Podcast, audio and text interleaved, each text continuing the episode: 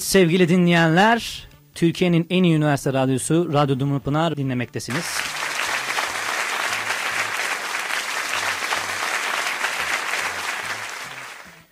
Telefonumuzun bir ucunda Barış Özcan var.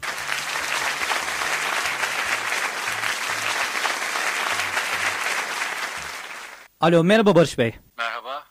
Nasılsınız? Teşekkürler. Ee, sizler de iyisinizdir inşallah. Bütün Dumlupınar Üniversitesi'nin öğrencileri olarak. Ee, en iyi üniversite radyosu olduğunuzu anons ettiniz. Heyecanlandım şimdi yalnız. Yaptığımız işlerden dolayı bizi ödüllendirdiler. Bu anlamda gerçekten çok mutluyuz. Barış Özcan kimdir? Kısaca bir tanıtabilir misiniz? Şu anda en çok YouTuber'lık yönümle tanınıyorum. Bir ajansım var. New York ve İstanbul'da şubeleri olan bir ajans bu. Markaların kendi hikayelerini daha iyi anlatabilmelerine yardımcı oluyoruz. Böyle bir motto ile yola çıktık. Markaların e, iletişim platformlarını, sosyal medya başta olmak üzere daha iyi nasıl kullanabileceklerini, orada hem kendilerini hem kendi hikayelerini hem de kendi müşterilerinin hikayelerini nasıl oluşturabileceklerini e, onlara danışmanlık yoluyla anlatmaya çalışıyoruz. YouTube'da da kendi kişisel projelerimi devam ettiriyorum. E, sanat, tasarım ve teknoloji konularında yaklaşık 3 yıldan beri her hafta pazar günleri bir hikaye anlatmaya çalışıyorum. Kısaca böyle. Hukuk fakültesi mezunusunuz. Şu anki sektörünüz e, bana göre çok farklı. Farklı bir sektöre girmeniz tam olarak nasıl başladı? Hani ben bu işi yapmalıyım dediğinizde inancınızı destekleyen noktalar nelerdi? Bunları merak ediyorum. Evet medya konusunda çalışıyorum. Ee, aslında hukuk fakültesine girmeden önce başlamıştı diyebilirim bu e, lise yıllarında. Fakat tabii insan o yaşlarda henüz bir arayış içinde oluyor. Üniversitede de aslında öyle. Yani sizlerin de şu anda bulunduğu ortamda bu arayış devam ediyordur büyük bir ihtimalle. Belki seçtiğiniz bölümler e, hakkında bile hala soru işaretleri vardır kafanızda. Benim de öyleydi. Nitekim e, üniversite ikinci sınıftan itibaren e, radyoculuk da dahil olmak üzere medyanın pek çok alanında bir şeyler yapmaya çalıştım. Çalışmaya başladım. Ve üniversite daha bitmeden e, ilk reklam ajansımı da kurmuştum zaten. Dolayısıyla e, insan birazcık hayatın içine atılıp da bir şeyler yapmaya başladıktan sonra tam olarak kendi yeteneklerinin ya da ilgi duyduğu alanların farkına varabiliyor bence. Bence de öyle oldu. Bu yaptığım denemeler, üniversite sırasında yaptığım denemelerde ben artık kesinlikle medya dünyasına ait olduğumu hissettim. Gerçi üniversiteden mezun olduktan sonra medya alanında yüksek lisans yaparak bunu eğitim anlamında da desteklemek için bir çabam oldu. Fakat maalesef tez aşamasından ileriye gitmedi. O hayatın içine öyle bir atıldım ki iş dünyasının içine bir daha çıkamayacak şekilde, bir daha akademik dünyaya dönmeyecek bir şekilde bir atılım oldu herhalde. Evet. Ee, dediğim gibi üniversite yıllarından itibaren aktif bir çalışma hayatının içinde e, bu farklı alana yönelmiş oldum aslında. Üniversitede bitirmeden kurdum demiştiniz. Peki hani kurmanıza önce olan bir şey var mıydı? Hani nasıl bu adım atabildiniz? Girişimcilik ee, anlamında. Tamamen tamamen merak oldu. Ee, o yıllarda e, internet dünyası e, Türkiye'de özellikle e, reklam ve iletişim alanında yeni yeni boy göstermeye başlamıştı. Ve özellikle Flash diye bir program sayesinde ilk kez internet sitelerinde sadece yazı, sadece fotoğraf değil, aynı zamanda müzik, ses efektleri, animasyon gibi bir takım hareketli ögeler de yer bulabilir olmaya başladı. Bu evet. benim çok ilgimi çekti. Çünkü ben cross media denilen bu farklı medya türlerinin özellikle de yenilikçi medya türlerinin geleneksel medya ile olan birleşimiyle ilgileniyordum. Evet. Yüksek lisans tezimdeki araştırma konularımdan bir tanesi de buydu zaten. E, Flash bu anlamda çok güzel bir açılım yapıyordu. Orada e, tanıdığım birisinin de akrabası olan meşhur Özdemir Erdoğan için bir e, web sitesi tasarımıyla başladı. Sonra biz bunu şirketleştirelim dedik bir iki arkadaşla birlikte. E, bir ajansa dönüştü o. E, daha sonra e, olaylar gelişti diyelim. Çünkü bir yandan ben Flash ve sonradan Adobe o zamanlar makromedya ürünleriyle olan ilgimi devam ettirdim. Orada kitap editörlüğü ve eğitimcilik noktasına kadar ilerledi. Bir yandan da iletişim faaliyetleri devam etti. Ee, evet dediğin gibi yani bu tür şeyler için bir takım vesilelere ihtiyaç var. Evet. O vesile benim içten gelen merakım ve dışta oluşmaya başlayan bir trenddi. O evet. da internetteki animasyon trendi diyebiliriz. Evet. Bu arada bir bilgi daha. Ee, ben Adobe'de çalıştığım dönemde iki kez üniversitenizi ziyarete geldim. Sizin bir animasyon bölümünüz var. Onların düzenlediği festivale konuşmacı olarak Oo. Evet. E, katıldım. E, o yüzden o zamanlardan eğer hala e, varsa öğretim üyesi vardır tabii. Öğrenciler mezun olmuştur herhalde ama öğretim üyelerimize de buradan selamlarımı yollarım. Aleyküm selam diyoruz. Ee, yani dediğiniz gibi girişimcilik yaparken bir açığı bulmak gerekiyor öncelikle. Ve açıkta açıktan ziyade bir eksiklik, bir eksiklikten kaynaklanan bir gelişimle e, bunları katlederek aslında kendinizi bir anda bir yerde buluyorsunuz dediğiniz gibi. Genele baktığımızda insanlar mutsuzlar. Bence hani şu şekilde diyorum. Hani yaptıkları işlerden çok fayda sağlayamıyorlar. Hani sevmedikleri işleri yaptıklarından kaynaklandığını düşünüyorum. E, ve şuna bağlıyorum bu durumu. Para kazanma kaygısından dolayı. Mutluluk ve para arasındaki ilişki nasıl sizce? Ya doğrudan bir ilişki yok tabii. Ee, yani pek çok parası olup da hiç mutlu olmayan pek çok insan var e, hep daha fazlasını istediği için e, bunu elde etmeye çalışan insan var. Ve bir yandan hani maddi olarak çok fazla bir geliri olmadığı halde kendisine bir düzen oturtabilmeyi başarmış ve bu düzenin içinde sahip olduklarıyla yetinip mutlu olabilenler de var. Evet. Mutluluk gerçekten de e, bütün bunlardan maddi kaygılardan ya da maddiyattan bağımsız bir şey. Burada mutluluk e, geçenlerde bir video yapmıştım aslında. Kahve ile alakalı bir video. Evet izlemiştim orada çok güzeldi. Evet orada anlattığım bir hikaye vardı. E, bir profesör e, işte e, hayata atılan öğrencileri yıllar sonra kendisini ziyaret edip de onlara kahve yaptığında farklı kaplarda kahve veriyor. Ve herkes kendisi için en iyi kabı almaya çalışıyor. Yani o iş hayatına atılan öğrencileri hep kendisine en iyisini elde etmeye çalışıyor. İşte bu hırs yani hayatta hep daha iyisine sahip olayım. Bir de fincanları eline aldıktan sonra da diğer arkadaşları ne almış acaba diye de bakıyor. Evet. Ee, işte bu hırs ve aynı zamanda kendi sahip olduklarına değil de başkalarının sahip olduklarına odaklanma mutsuzluğun sebebi. Hani mutluluğun sebebini bulmak belki biraz daha zor. Evet. Ee, ama mutsuzluğun sebebini çok rahat tarif edebiliyoruz gördüğün gibi. Yani eğer biz kendi sahip olduklarımıza değil de başkalarının sahip olduklarına odaklanırsak şundan eminiz. Ee, %99.9'umuz dan çok daha zengin, çok daha fazla şeye sahip olan insanlar var. Olacak her zaman. Evet. Çevremizde veya dünyada. Onlara bakarak her zaman mutsuz oluruz. Eğer tek hedefimiz maddiyatsa, eğer tek hedefimiz maddiyatsa bir de o maddi hedeflerini gerçekleştirebilmiş ama mutsuz olan insanların olduğuna da farkına varmalıyız. Yani bu konuda intihar etme derecesine varan örnekler verebilirim size. Dünyanın en zengin e, insanlarından bir tanesi e, 2008 krizinde dünyayı etkileyen bir kriz oldu 2008 yılında. Dünyanın en zengin 5. insanı değil de dünyanın en zengin 8. insanı olma durumuna düştüğü için dünyanın en zengin 5. insanı değil de 8. insanı olma durumuna geldiği için intihar etti. Evet. Gerçekten komik. Ee, yani şimdi anlatabiliyor muyum? Demek ki burada bir görecelilik var. Yani Einstein'in izafiyet teorisi sadece e, başımızı kaldırdığımızda gördüğümüz yıldızların boyutunda değil, aynı zamanda kendi içimizde de geçerli. Evet. O görecelilik, o başkalarına bakarak kendimizi e, mutsuz hissetme şeyi her zaman var. Ben başkalarına hiç bakmayalım demiyorum ama başkalarının maddi zenginliklerine değil de başkalarının bilgisine, başkalarının erdemine, başkalarının mutluluğuna bakıp ilham alalım ve onların sebeplerini ve kaynaklarını arayalım. Çünkü o kaynaklar sınırsız. Onlar paylaşıldıkça da büyüyor üstelik. Yani aynı seviyedeki mutluluğa erişebiliriz eğer biz o insanlara bakarsak. Evet. Ee, tek söyleyebileceğim bunlar. Teşekkür ediyoruz. Dediğiniz gibi insanlar çevrelerine bakıyorlar ve aslında toplumun getirilerinden e, topluma uyum sağlama kaygısından da e, kendilerini bazı şeylere sartlayabiliyorlar dediğiniz gibi. Mutluluk e, küçük bir ekmek parçasından e, milyonlarca liraya kadar değişebilen bir kavram. E, YouTube'da yayınladığınız videolar için e, sağlam araştırmalar yapmak gerekiyor. Bu anlamda gerçekten derin ve doğru araştırmalar yapmak gerekiyor. Doğru araştırma yapma konusunda tavsiyeleriniz nelerdir bize? Güzel bir soru bu. Aslında gerekmiyor. Yani YouTube'da bir şey yapmak için e, araştırmadan da bir şey yapılabilir. E, hatta birçok evet. örnek bu yönde maalesef. Evet. E, ben sadece hani araştırma yolunu seçen insanlardan biriyim. Ee, bu konuda özellikle dijital ve dijital olmayan analog ya da online ve offline diye iki ayrım yapmak gerekiyor. Dijital kaynaklara erişim çok kolay. Kolay olmasına rağmen yine de aramayı bilmek gerekiyor. Yani ben herkese onu söylüyorum.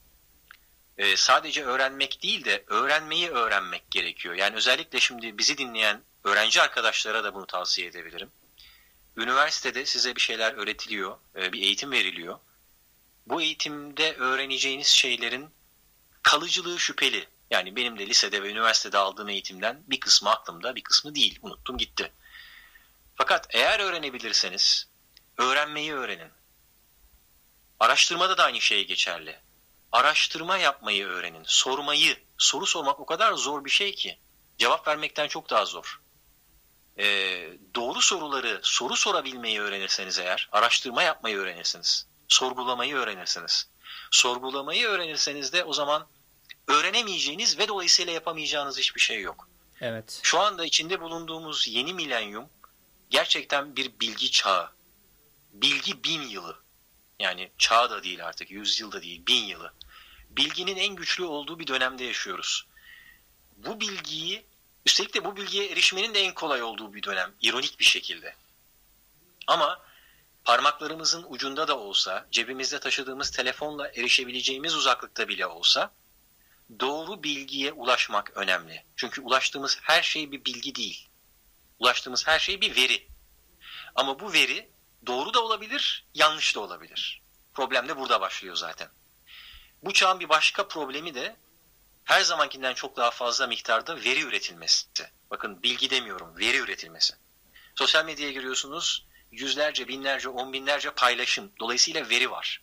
Ama bu verilerin hangisi doğru, hangisi yanlış? Ya da internete giriyorsunuz, işte YouTube'a giriyorsunuz ve her saat, her dakika 400 saatlik içerik yükleniyor. Bu kadar çok bilgi, e, şey bu kadar çok veri ne kadarı bilgi, ne kadarı değil, ne kadarı çöp, ne kadarı e, değil. Bu soruları sorabilmek için önce soru sormayı öğrenebilmek gerekiyor. Öğrenmeyi öğrenebilmek gerekiyor. Bunun da yolu e, yine başta da söyledik ya bir şeyleri yapmak için e, o işe girişmek lazım. Başlamak lazım. Hayata atılmak lazım. E, bütün öğrenci arkadaşlarıma ben onu tavsiye edebilirim. Daha öğrenciyken bile sadece size verilenle yetinmeyin. Siz kendiniz bir şeylerin peşinde olun. Eğer peşine düşerseniz ne olur? Bir şeyin peşine düştüğünüzde, bir şeyi aradığınızda yolda adres e, aradığınızda bile birilerine sormaya başlıyorsunuz değil mi? Sormayı evet. öğrenmeye başlıyorsunuz. E, çünkü doğru şekilde soruyu doğru insanlara sormazsanız o adresi bulamazsınız. Böyle bir adres belirlemek önemli, bir hedef koymak önemli. Sonra da o hedefin peşine yola düşmek gerekiyor. E, o yola düştükten sonra ben herkesin kendi kapasitesine, kendi yöntemine göre soru sormayı öğreneceğine inanıyorum. Soru sormayı öğrenen insanlar öğrenmeyi de öğrenecektir. Ve bu sayede bugün başarı dediğimiz şeyin ortaya çıkacağını düşünüyorum. Çünkü e, bu artık öğrencilik artık sadece e, ilkokulda başlayıp üniversitede son bulan bir süreç değil. Bilgi çağında olduğumuz için böyle değil. E, bundan önceki çağlarda, endüstri çağında, ondan önce tarım çağında, ondan önce işte avcılık, toplayıcılık çağında farklı dinamikler vardı dünyada. E, o zaman güçlü bir insan önemliydi. O zaman üniversitede yoktu gerçi ama olsaydı muhtemelen evet. vücut geliştirin diye bir tavsiye verilebilirdi insanlara. Ama içinde yaşadığımız çağ bilgi çağı olduğu için artık o bilgiye, veriye değil bilgiye ulaşmak e, hayat boyu sürecek bir süreç. Hayat boyu devam edecek olan bir süreç. O yüzden tavsiye edebileceğim bir başka şey de bu öğrencilik kafasını hiç bırakmayın. Onu mezun olduktan sonra hani kepleri atıyoruz ya kepleri atın ama öğrenicilik kepinizi kafanızdan hiç çıkartmayın. E, her zaman öğrenme kaslarınızı geliştirmeye devam edin. Hani vücut geliştirmeyebilirsiniz belki ama öğrenme kasları eğer varsa beyinde bir kas olarak değerlendirilirse onu sürekli olarak mıncıklamak, sürekli olarak çalıştırmak sizin bu hayatta kazanabileceğiniz en büyük kazanım olur. Teşekkür ediyoruz. Gerçekten e, öğrenciler de bu konularda e, dedikleriniz gerçekten çok değerli bilgiler. Bu konuda kendilerini geliştireceklerine kendimizi aslında ben de bir öğrenci olarak dediğiniz noktaları çok iyi değinip çok iyi üstünde durup kendimi geliştirmeye adayacağım. Aynı zamanda radyo programında da bunu yapmaya çalışacağıma emin olabilirsiniz. Atakan ee, şöyle bir şey var. Yani sözünü kestim. Evet estağfurullah. Ee, mesela radyo programı yapan bir öğrencisin sen. Bu çok güzel bir uğraş bu arada. Yani ben de dediğim gibi Teşekkür daha önce ederim. bahsettiğim gibi o zamanlar işte Best FM'de genç medyada yetenekler yarışmasını kazandım. İşte e, 96 yılında hatta kaç 22 sene olmuş. E, böyle başlıyor bu işler. Yani evet. bir şeylere çabalıyorsun. Ama o çabayı yaparken çok sevdiğim bir söz var. Ee, burada Amerika'dayım ben şu anda. Amerikan başkanlarından bir tanesi bundan 200 yıl önce söylemiş herhalde. Tam tarihini bilmiyorum ama. Evet. Yani bir çöpçüysen bile diyor. O çöpçülüğü sanki dünyanın en önemli işiymiş gibi ciddiye alarak yap. Yani bulunduğun pozisyon her neyse hani başkalarına bakmıyoruz diyoruz ya. Başkalarının sahip olduklarına bakmıyoruz. Eğer elimizdeki şey çöpçülükse ya da temizlikçilikse onu acaba ben en iyi nasıl yapabilirim? Ben nasıl yapabilirim? Bu hem işe karşı bir saygı göstermektir hem de kendi potansiyelini gerçekleştirmektir. Radyoculuk. Ee, sen şu anda radyoculuk yapmaya çalışıyorsun. Yani kendini evet. dünyanın en iyi radyocusu nasıl olabilirim? Ya da ben kendim en iyi radyoculuğu nasıl yapabilirim diye bu bitmeyecek bir uğraş sonuçta. Eğer bu konuda doğru soruları sorarsan şu anda bu işi yapabilirsin. İleride radyocu olmak gibi bir hedefin olması da gerekmiyor bunun. Üniversitede atıldığın bir macera olabilir. Fark etmez. Ama yaptığın işi en iyi şekliyle yapmaya çabalamak bence başarıyı beraberinde getiriyor. Benim YouTube evet. kanalında yaptığım şey bundan başka bir şey değil. Eğer ben bu işe başladığımda başka YouTuber'ların yaptıklarına bakıp onları taklit etmeye çalışsaydım bu noktada olamazdım. Çünkü onlar kadar iyi yapamazdım o işleri. Ben kendi yapabileceğim işin en iyisine odaklandım ve sabırla o hemen de olmuyor yani sabırla bu işi en iyi nasıl yapabilirim bunun peşine düştüm. Hala da yapabildiğimi iddia etmiyorum. Hala bu işin peşindeyim. Yani her hafta yeni bir video hazırlığı benim için bir uğraş, yeni bir tırnak içinde challenge YouTube diliyle konuşacak olursak evet. bir mücadele. Ben bu mücadelenin peşindeyim. Yaptığım işin en iyisini yapmaya çalışıyorum. Bu dünyanın en iyi işi olmak zorunda değil, olamayabilir ama kendi potansiyelimin en iyisi bugün itibariyle ben kendi potansiyelimin en iyisini gerçekleştirebildiğim anda mutluyum. Ve e, bence işin sırrı bu. Hangi alanda ne yapıyorsan yap. Onun en iyisini yapmaya çalış. Dediğiniz gibi o nokta çok önemli. Hani radyoculuk yapıyorum evet ama radyoculuğa her geçen gün bir şey eklemeye çalışıyorum. Yenilikler eklemeye çalışıyorum. Aynı zamanda müzik yapıyorum mesela. Müzikte de hani güncel müzikleri yapmaktan ziyade kendi bestelerimi, bestelerimi oluşturmaya çalışıyorum veya farklı dilleri çalarak farklı insanlara hitap etmeye çalışıyorum. Bu noktada gelişmek, kendini geliştirmek her zaman bir ilerisini hedeflemek dediğiniz noktada insanı en aslında mutluluk demiştik. Mutluluğun en nokta evet. kısımlarından biri bence. Okuduğun bölüm ne? Hangi bölümde okuyorsun? Endüstri mühendisliği okuyorum. Heh, çok sevindim. Çünkü endüstri mühendisliği gibi alakasız bir alan değil mi? Şeyle radyoculukla veya evet. tasa, şeyle sanatla hani evet. müzik yapıyorum dedim. Bu da çok önemli bir konu. Yani hangi ve mühendise çok ihtiyacımız var bu arada. Yani mühendislerde çok olmalı, bilim insanlarına çok ihtiyacımız var ama hangi alan olursa olsun işte Einstein keman çalıyormuş. Hangi alan olursa olsun mutlaka sanatla da uğraşmak lazım. Evet. Ben boşuna e, kanalımın üst başlığını sanat, tasarım ve teknoloji koymadım e, evet hukuk mezunu olabilirim ama bu benim sanatta ilgi duymam ya da sanatla ilgili hobi seviyesinde bile olsa uğraşmama hiçbir şekilde engel değil. Hangi yaşta olursam olayım ben muhakkak sanatın içinde de olmak istiyorum. Sanatın hayatımın içinde olmasını istiyorum. Ve bunu da herkese tavsiye ediyorum. Çünkü sanat e, bütün bunlardan bağımsız olarak hangi kariyeri yaparsak yapalım her daim tüketici olarak da üretici olarak da ihtiyaç duyduğumuz bir alan. Sanat bir bakıma aslında insanın kaçış noktası diye düşünüyorum ben. Hani insanlar e, zorda kaldıklarında bazı eksiklikleri gideremediklerinde bazı kötü yollara sapabiliyorlar. Ve sanat bu noktada bir kaçış noktası. Duygularını ortaya döküyorlar ve sanatla beslenebiliyorlar aslında dediğiniz gibi. Arkadaşlarımızdan soruları varsa yöneltmelerini istemiştik. Toplumda, ülkede ve dünyada bilim, teknoloji ve sanat alanında uç seviyelere kalkınmak için radikal veya kelebek etkisi olarak ne gibi analizler edilip çözümler üretilir? Evet yani burada ben bana da gelen genel e, geri bildirimlerden yola çıkarak farklı olabilecek belki tam cevabını vermeyebilir ama e, şöyle bir cevap vereyim. Bir kere benim şu anda toplumda gördüğüm, Türkiye toplumunda gördüğüm en önemli eksiklik ümitsizlik.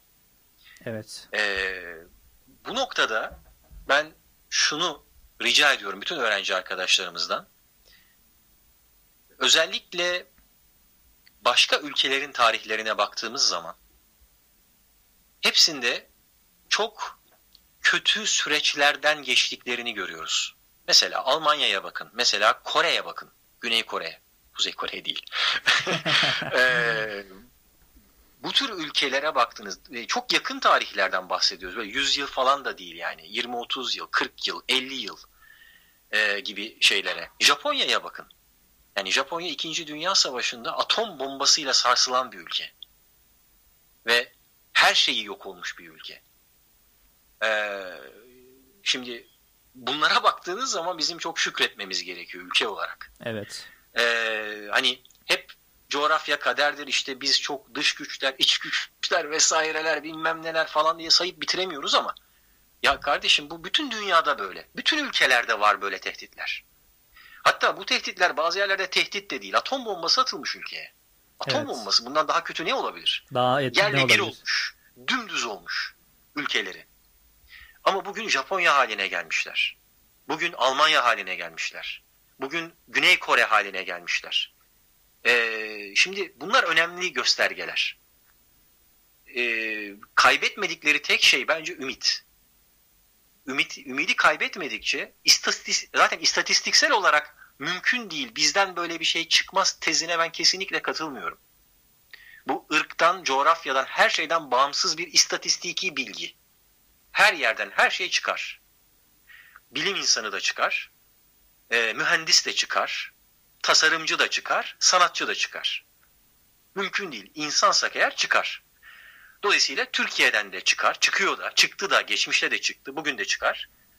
E, bu ümitsizliği ve birbirimizi karalama hastalığını bırakalım yeter. Çünkü evet. bizde gördüğüm bir şey ümitsizlik, ikinci şey de karalama. Yani bir şey çıkmaya çalıştığı anda kafasını biraz uzatsa kafasına bir taneyi biz kendimiz vuruyoruz. Son işte bir şarkı yaptım. Orada da zaten hani evet. buna benzeyen şeyleri dile getirmeye çalıştım. Evet, korkudan. Buna gerek yok. Evet, bunun sebebi korku.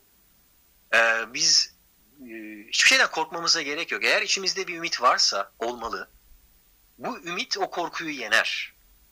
Ee, yani korktuğumuzu itiraf edelim bir kere. Yani korkuyoruz demek. Eğer biz kendimizden çıkacak bir şeyi bile bu kadar baskılamaya çalışıyorsak o zaman bir şeylerden korkuyoruz demektir. Korkmaya gerek yok. Yani evet. bu e, dediğim ya bağımsız bir şey coğrafyadan, ırktan, dilden, dinden hepsinden bağımsız. Her yerden çıkar. Yeter ki inanalım böyle bir şeyin çıkacağına ve en ufak bir tohumunu bile görsek destekleyelim. Evet. En ufak. Yani bir şeyi denemiş olabilir, kötü olabilir ama denemiş. Siz zannediyor musunuz ki dünyanın şu anda devi dediğimiz şirketlerin, devi dediğimiz insanların bizler yaşındayken, sizler yaşındayken, öğrenciyken böyle e, çuvallamadıklarını, hatalar yapmadıklarını, kusursuz mu doğdu bu insanlar? İşte Elon Musk'la ilgili bir video yaptım. Yani Elon Musk özellikle Güney Afrikalı olduğunu vurguladım. Orada da evet. gerçi hani Güney Afrika gelişmiş bir yer falan dedi bazı arkadaşlar ama ben gittim Güney Afrika'ya kaç defa gittim. Orada belgesel çektim. Evet Afrika'nın e, gelişmişlik bakımından üçüncü ya da ikinci bazı verilere göre ülkesi ama Afrika'nın ülkesi yani sonuçta Türkiye'den daha az gelişmiş bir yer. Evet. Bundan her bakımdan emin olabilirsiniz yani. Türkiye'den çok daha az gelişmiş. 2018 Türkiye'si de dahil olmak üzere. Evet. Güney Afrika çok daha az gelişmiş bir yer. Elon Musk'ın doğduğu zamanlarda iç savaşlarla çalkalanan bir yerdi. Zencilerin lavabolarının ayrı olduğu yerlerdi. Ben orada müzelerine gittim onlara. Evet. Nelson Mandela'nın hapiste olduğu dönemlerdi. Dolayısıyla e, böyle bir yerde doğmuş bir insandan bahsediyoruz. Elon Musk bu. Evet. E, dolu, yani o yüzden hiç e, şey yapmaya gerek yok. Yani bugün şu anda belki de 2050 yılı da 50 yılının dünyanın en güçlü, en büyük şirketinin kurucusu şu anda Dumlupınar Üniversitesi'nde olabilir. Evet. Gerçekten bunu şey olsun diye söylemiyorum. Yani birilerine gaz vermek için falan söylemiyorum. Tabii. Ya da şu anda Türkiye'de bir yerlerde doğmuş olabilir. İstatistiki olarak bu mümkün çünkü. Evet. Yani insanlar aslında çevrelerindeki kişilerin yapamazsın, edemezsin uğultularını dinlemeyip bir şeyler yapmaya çalıştıklarında gerçekten bir şeyleri başarabiliyorlar. İnandıktan sonra yani yapamayacakları şeyler yok. Tam evet. olarak yeterli değil. Bir de uygun bir ortam oluşturmak gerekiyor. İşte üniversiteler böyle ortamlar. yine yaptığım son videolardan bir tanesinde özellikle İngiliz üniversitelerinin köklü olmasına değindim Stephen Hawking videomda. Bu çok önemli bir şey. Akademik bir gelenek var. Bu gelenek, bunun ritüelleri, bunun e, tartışma platformları bir şeyin gelişmesini sağlıyor. Ortada dolaşan verilerin bilgiye, bilginin de bilgeliğe dönüşmesini sağlıyor. Bu bir evrim. Yani önce bir veri çıkar ortaya, onun doğruluğunu tezlerle, antitezlerle test edersin. Sonra o bir bilgiye dönüşür. Sonra o bilgi insanların hayatına tesir eder ve onları bilgeliğe ulaştırır. Ama bu öyle işte kolay değil. Yani burada bir gelenek oluşması lazım.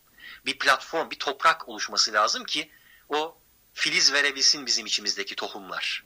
Evet. Ee, bu da ikinci aşama. Bir, Tohum yanından evet. hiçbir korkumuz, hiçbir problemimiz olmayacağına emin olalım. Ama bir de bunun yeşerebilmesi için gereken platformları, toprağı, zemini hazırlayalım. Başta üniversiteler olmak üzere. Evet. Ee, o yüzden eğer bunu da sağlar dediğim gibi hiç ümitsizliğe kapılmamak lazım.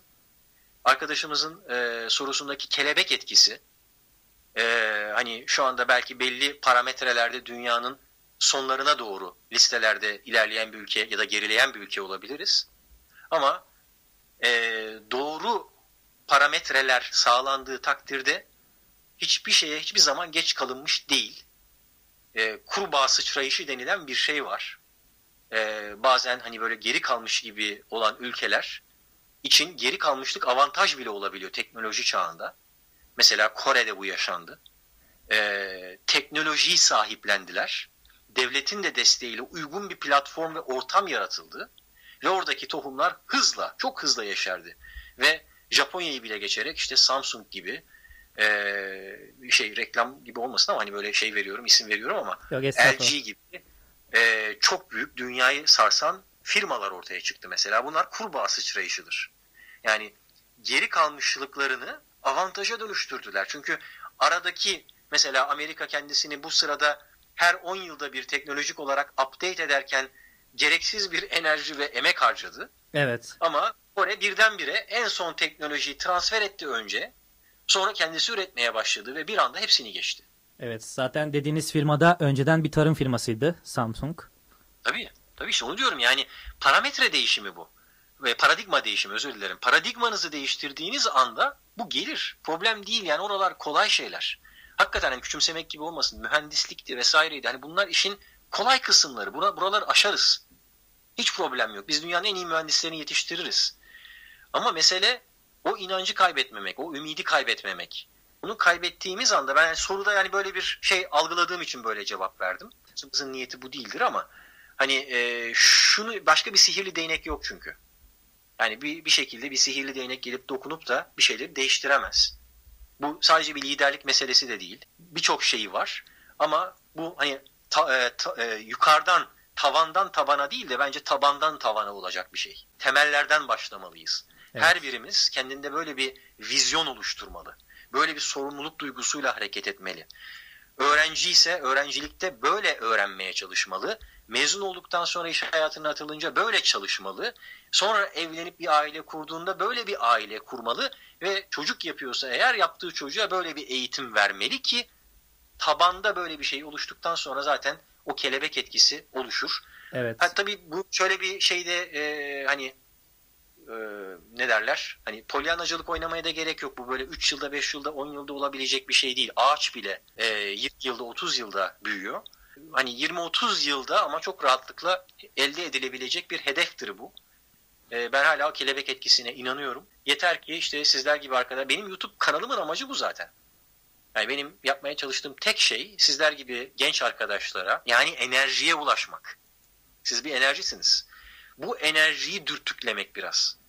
Eğer o enerji dürtüklenirse, dürtüklenmezse belki kendi içinde ateş söner ve küle dönüşür. Bu çok tehlikeli bir şey. Evet. Ama arada bir böyle üflersek, hohlarsak ateşe, oksijen vermeye çalışırsak hep beraber o zaman o ateş birden harlar ve e, eskisinden de güçlü yanmaya başlar. Hiç e, bundan endişe duymaya, korkmaya gerek yok. Aslında size de çok soruluyordur ama çok geldi bu soru. YouTube kanalı açmak isteyenlere, bilgi aktarmak isteyenlere nasıl bir tavsiyede bulunabilirsiniz? Bir kere her şeyden önce benim şöyle bir takıntım yok. Yani YouTube'da sadece bilgi kanalı açılacaktır. Sadece eğitim kanalı olacaktır evet. diye bir şey yok. Bence insanların eğlenmeye de ihtiyacı var. Eğlence yani dedim ya hangi işi iyi yapabiliyorsan onu yap. Eğer e, YouTube kanalı açıp da stand-up komedyenlik yapmak isteyen arkadaşlar varsa bence onlar da yapmalı. Hep her şeye ihtiyacımız evet. var. Müzisyenlerin müzik kanalı açmasına ihtiyacımız var. Sadece kanalda demeyelim, sosyal medyada paylaşım diyelim bence de. Bir şeyler üretmeye ihtiyacımız var çünkü.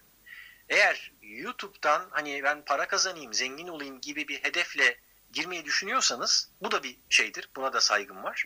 Fakat giderek zorlaşıyor bu. Ee, ben e, şu anda 1.4 milyon aboneyi geçtim. Hala YouTube kanalımdan elde ettiğim gelirle hayatımı devam ettirmiyorum mesela. Bunu size söyleyebilirim rahatlıkla. Ee, YouTube bizim gelirlerimizi açıklamamıza izin vermediği için açıklayamıyorum maalesef ama e, hayatımı geçindi. Ya bu benim mesleğim değil hala. E, bunu söyleyebilirim. Bu noktaya 3 yılda geldim. 3 e, yılda hiç aksatmadan her hafta en az bir video üreterek geldim. Bazen haftada iki, bazen üç video üreterek. Dolayısıyla hani para için yapılacak bir şey değildi bu benim için. Hala da tam olarak değil. Kısmen şu anda hani sponsorluklar, reklam geliri de oluyor.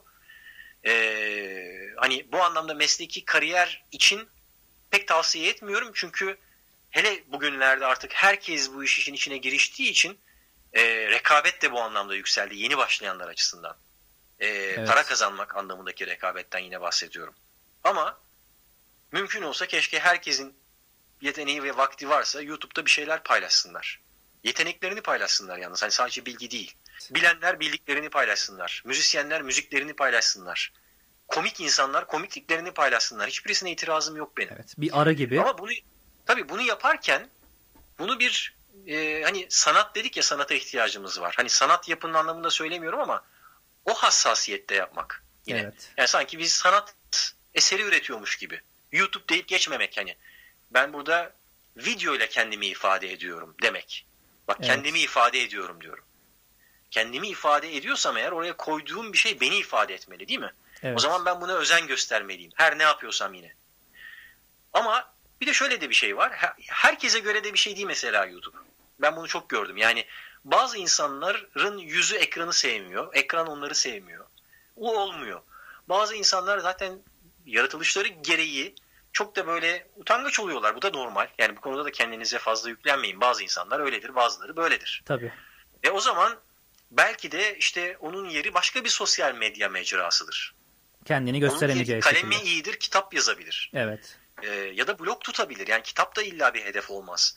Sonuçta hani e, çünkü mesela kitap yazmak bir hedef olamaz. YouTuber olmak bir hedef olamaz.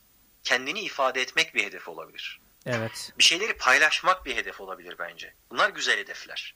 Bunlar yine kendinize fayda sağlayacak olan hedefler. Bunların bir de ileride çok ciddi maddi getiriler getirmeyeceğini de iddia edemeyebilirsiniz, edemezsiniz. Yani bazen öyle şeyler olur ki e, yaptığınız işi severek yaptığınızda, kendinizi gerçekten ifade ettiğinizde hiç beklemediğiniz yerden beklemediğiniz fırsatlar çıkar karşınıza. Yeter ki bunu paylaşmaktan vazgeçmeyin dediğim gibi. Sen yarın öbür gün mezun olup da bir yerde endüstri mühendisi olarak çalıştığında veya kendi şirketini kurup da girişimin olduğunda yine müzik yapmaya devam et. Vakit el verdiğince bunu kaybetme. Evet teşekkür ederim. Şimdi ben e, burada oturduğum yerde e, New York'ta e, Wall Street'te çalışan bir sürü şey var. Benim çocuğun e, sınıf arkadaşlarının e, aileleriyle de görüşüyoruz biz. İşte kimisi işte meslek olarak yakın tabii mesela işte ABC televizyonunda ya da HBO'da mesela prodüktör. Bunlar hani alan olarak da yakınlar ama bazıları da bambaşka mesela Wall Street'te finans alanında çalışıyor. Fakat okulda bir aktivite yapılıyor. Ben hatta sosyal medyadan, Instagram'dan da paylaştım. Ya bu adam koskoca Wall Street'te çalışıyor. Yani düşünün o filmlerde gördüğünüz hani gündüz dünyanın en karmaşık çalışma ortamlarından biri. Evet. Meşguliyet açısından baktığında da hakikaten insanı en çok meşgul edebilecek alanlardan bir tanesidir. Anlık her şeyin geliştiği bir alan. Adam akşam evine geldiği zaman çocuğunun okulunda, ilkokulunda gibi müsamerede eline kukla alıp kukla oynatabiliyor. Evet. Yani bir de böyle bir duruş da önemli. Yani ya ben koskoca okullar okudum, yüksek lisanslar yaptım, Harvard'ı bitirdim. Ondan sonra adam oldum hani tırnak içinde. şimdi kalkıp da elime kukla yok öyle değil öyle bir kasıntıya gerek yok yani rahat olmak lazım bu hayatta. Doğal olmak gerekiyor. Ee, doğal olmak lazım yani çocuğun için gidip eline bir kukla alıp hadi, kukla bu arada en masum gösteri çeşitlerinden bir tanesi yani Evet.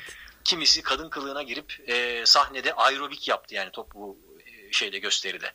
Hani bunları yapma noktasında rahatlar hani belli hani bizim başarı diyebileceğimiz noktaya gelmiş hani kariyer basamaklarında işte yılda e, çok ciddi paralar kazanan birçok şeyini halletmiş insan bir yandan da bunları yapabiliyor. Bence Evet. zaten bir yandan bunları yapabildiği için kariyerinde de o kadar yükselebildi. Yani bu tavuk yumurta ilişkisi biraz da. Evet bir de ruhsal olarak da kendini rahatlatıyor bir bakıma. Çünkü, çünkü sürekli iş iş değil de bir anda o anda Tabii. kendini değiştiriyor. İşte o yüzden YouTuber olmak isteyenleri de ben e, tavsiye ediyorum. Olun ama hani kendinize sadece şimdi YouTube çok trend tamam mı? O yüzden herkes YouTuber olmak istiyor. Olamayan da bu sefer üzülüyor. Hani mutsuz oluyor. Evet. Ya ben bu kadar işte emek sarf ediyorum. Bana çok geliyor öyle çünkü şeyler. Şey, bu kadar emek. Ya mesele sadece emek değil orada. Ee, yani olmuyorsa da olmuyordur o zaman başka bir şey dene. Yani ben şimdi onu biliyorum. Emek derken onun kastettiği şu. Hani bu kadar emek sarf edersem şu kadar para kazanırım. Öyle bir dünyada değiliz maalesef. Yani işin formülü öyle basit değil. Evet. Ee, samimi olmak gerekiyor. Şeffaf olmak gerekiyor. Yaptığın işi sevmek gerekiyor. Ee, ve bunların tek ortamı da YouTube değil. YouTube bugün var yarın yok. Yarın ne çıkacağını bilmiyor kimse. Kapanabilir. O yüzden ee, bunu her daim insanlara tavsiye ediyorum. Yani kendinize artık hobimi bulun diyelim ya da o hobi de işe dönüşebilir sonuçta.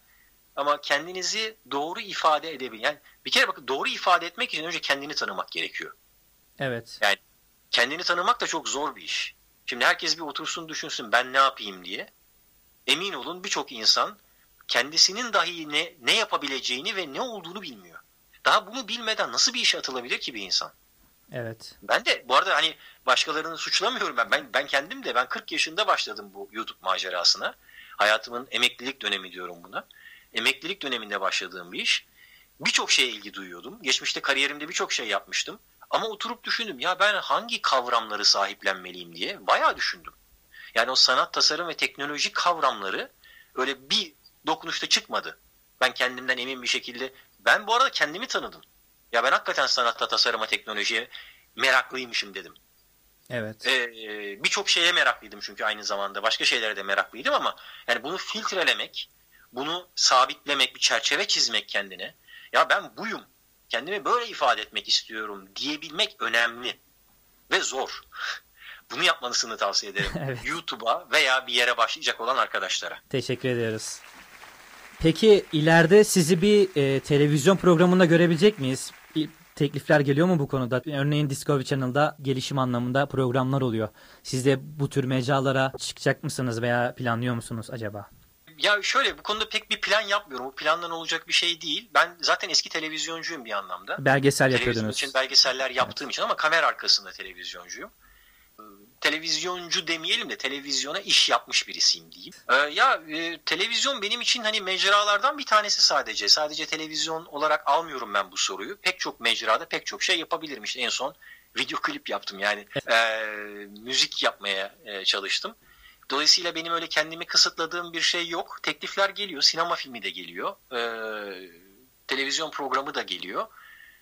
Fakat şunu söyleyebilirim yani şu anda televizyon hani YouTube'dan daha az cazip olan bir mecra. Ee, Birçok insan için ee, televizyoncuların YouTuber olmaya çalıştığı bir dünya. Hatta onu geçtim. Evet. Arkadaşlara kanal tavsiye edeyim bu arada. Ee, sinemacıların YouTuber olmaya başladığı bir dünyadayız. En son e, benim çok sev- sevdiğim ve rol modeli olarak benimsediğim insanlardan bir tanesi Will Smith. Meşhur Men in Black serilerinde oynayan Evet. e, siyahi oyuncu. Kendisini karakter olarak da çok beğenirim. E, bir buçuk iki ay kadar önce YouTube'da bir kanal açtı. Hani birçok kişi kanal açıyor bu arada. Hani celebrity diyebileceğimiz şöhretlerin hemen hemen hepsi şu anda akın akın YouTube'da kanal açmaya çalışıyor ama o da yeterli değil bu arada. Yani e, başka bir mecrada celebrity olmak, şöhret olmak YouTube'da başarılı olmak anlamına gelmiyor. YouTube kendi şöhretlerini üretiyor diye. Evet. Ya da buradaki topluluk, YouTube'daki topluluk televizyon topluluğundan, kitlesinden çok farklı. Televizyonda arkasına yaslanıp ütü yaparken e, izleme deneyimi var. Ama YouTube'da öyle değil. YouTube'da cep telefonundan, efendime söyleyeyim bilgisayardan önüne yaslanarak ve en ince detayına kadar içerek adeta görüntüyü evet. izleyen çok da zeki, çok da dinamik bir kitle var. Her şeyden önce çok genç bir kitle var. Evet, enerjik. Ve bu kitle çok dikkatli, çok yetenekli, çok enerjik. Bu, bu kitleyi kandıramazsınız bir kere. Çünkü biraz televizyon maalesef bazı konularda öyle kandırma ya da manipüle etme noktasında şey yapıyor. E, fakat YouTube öyle değil. Dolayısıyla e, birçok hani kişi şöhret şu anda YouTube'da ben ne yapabilirim sorusunun cevabını arıyor. Hani YouTuber'lara televizyoncu olmasından sonra televizyoncuların YouTuber olması gibi bir denklem var şu anda. Onu söyleyecektim. En son Will Smith katıldı. Fakat Will Smith o kadar güzel özümsemiş ki YouTube'u. Yani o koskoca yılların 55 yaşında filan adam bu arada. Yani hani neredeyse evet. torun sahibi olacak yakında. E, dede diyebileceğimiz yaşa gelmiş durumda ama enerjisinden hiçbir şey kaybetmemiş. Mecrayı çok iyi anlamış ve YouTube'da bir YouTuber olarak davranıyor. Bir Hollywood ünlüsü, bir e, albüm de yaptığı hip hop şarkıcısı falan gibi değil. Evet. Bildiğin YouTuber gibi girdi. Bir milyonu da geçti e, hızla ve e, çok başarılı bir şekilde ilerliyor. Dolayısıyla şu anda artık sinemacıların YouTube'a geldiği bir dönemdeyiz. O yüzden ben hani vaktim de biraz kısıtlı olduğu için hani bir yandan profesyonel hayatta burada bir ofisimiz var New York'ta e, medya alanında işler yapıyoruz profesyonel anlamda e, çalışmalarımız devam ediyor. E, bir yandan da YouTube'u yapıyorum. E, bir yandan da televizyon teklif gelirse ve uygun bir teklif olursa elbette değerlendiririm. E, fakat hani uygun bir teklif gelmedi şimdiye kadar. Hep farklı teklifler geldi. E, ben de hayır dedim. Sinemada da aynı şekilde. E, YouTuber'ların bir sinemayacı olma e, şeyi var şu anda. Merak e, Ben evet. kendi kısa filmimi çektim e, New York'ta. Korkuluk. E, ama onu YouTube'da yayınladım. Yani sinema mecrasına göre değil de YouTube'a göre çektim. YouTube Web Series olarak e, tasarladım ve çektim. E, o yüzden hani sinema projelerini de şu anda geri çevirmek durumundayım. Ama e, yapabilirim. Ben özellikle film yapmayı çok istiyorum. E, televizyon olursa belgesel yapmayı isterim. E, fakat dediğim gibi şu ana kadar öyle çok uygun bir teklif gelmedi. E, teklif gelmesine de ihtiyaç olmayabilir. Hani ben kendim de eğer uygun kaynaklara erişebilirsem e, gerek vakit gerek nakit olarak e, kendim bir şeyler yapabilirim. Nitekim işte klip yaptık mesela Sarp'la, Şanışer'le. Evet. E, kendi kaynaklarımızı kullanarak hani bir ticari bir proje değildir bu. E, bir işbirliği projesidir. Tamamen kendi kaynaklarımızı kullanarak klibini çektik, e, müziğini yaptık vesaire.